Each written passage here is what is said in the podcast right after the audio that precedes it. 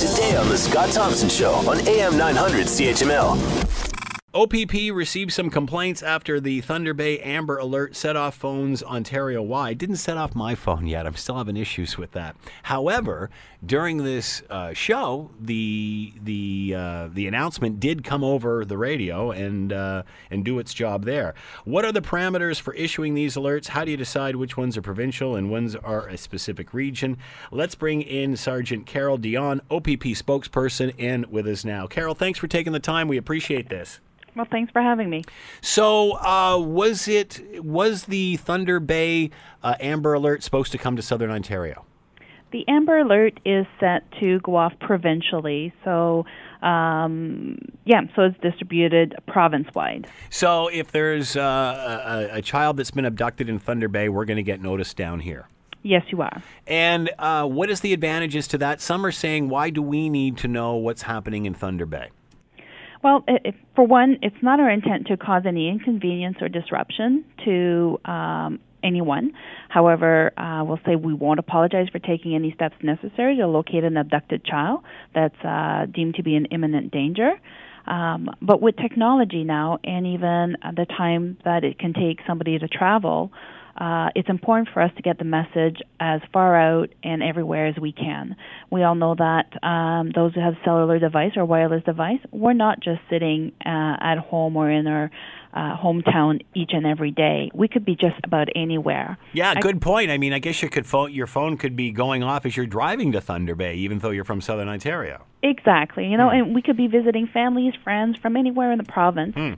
And I may be sitting there at a park one day and I'm getting this alert and I'm actually sitting in front or nearby or I might have seen a child just moments before mm. and it may not even be in my regular or typical area.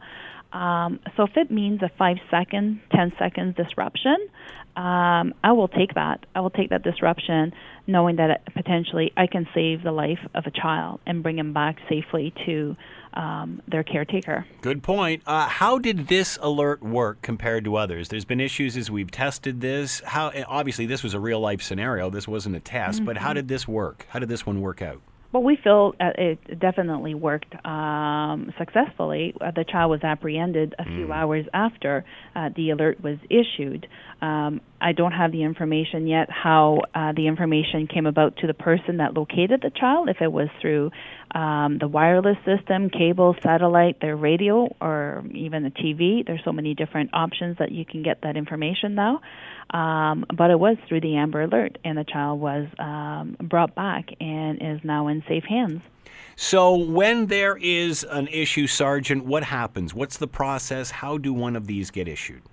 Well, firstly, we need to um, make sure that it meets one of the three criterias. The first one is that we believe that the child under the age of 18 has been abducted. The second part is that we, and when I say we, law enforcement, um, policing agencies, believe the child is in danger and then that we also need to have descriptive information about one or more of the following. So we need to have descriptors of the child, the abductors, and or the vehicle.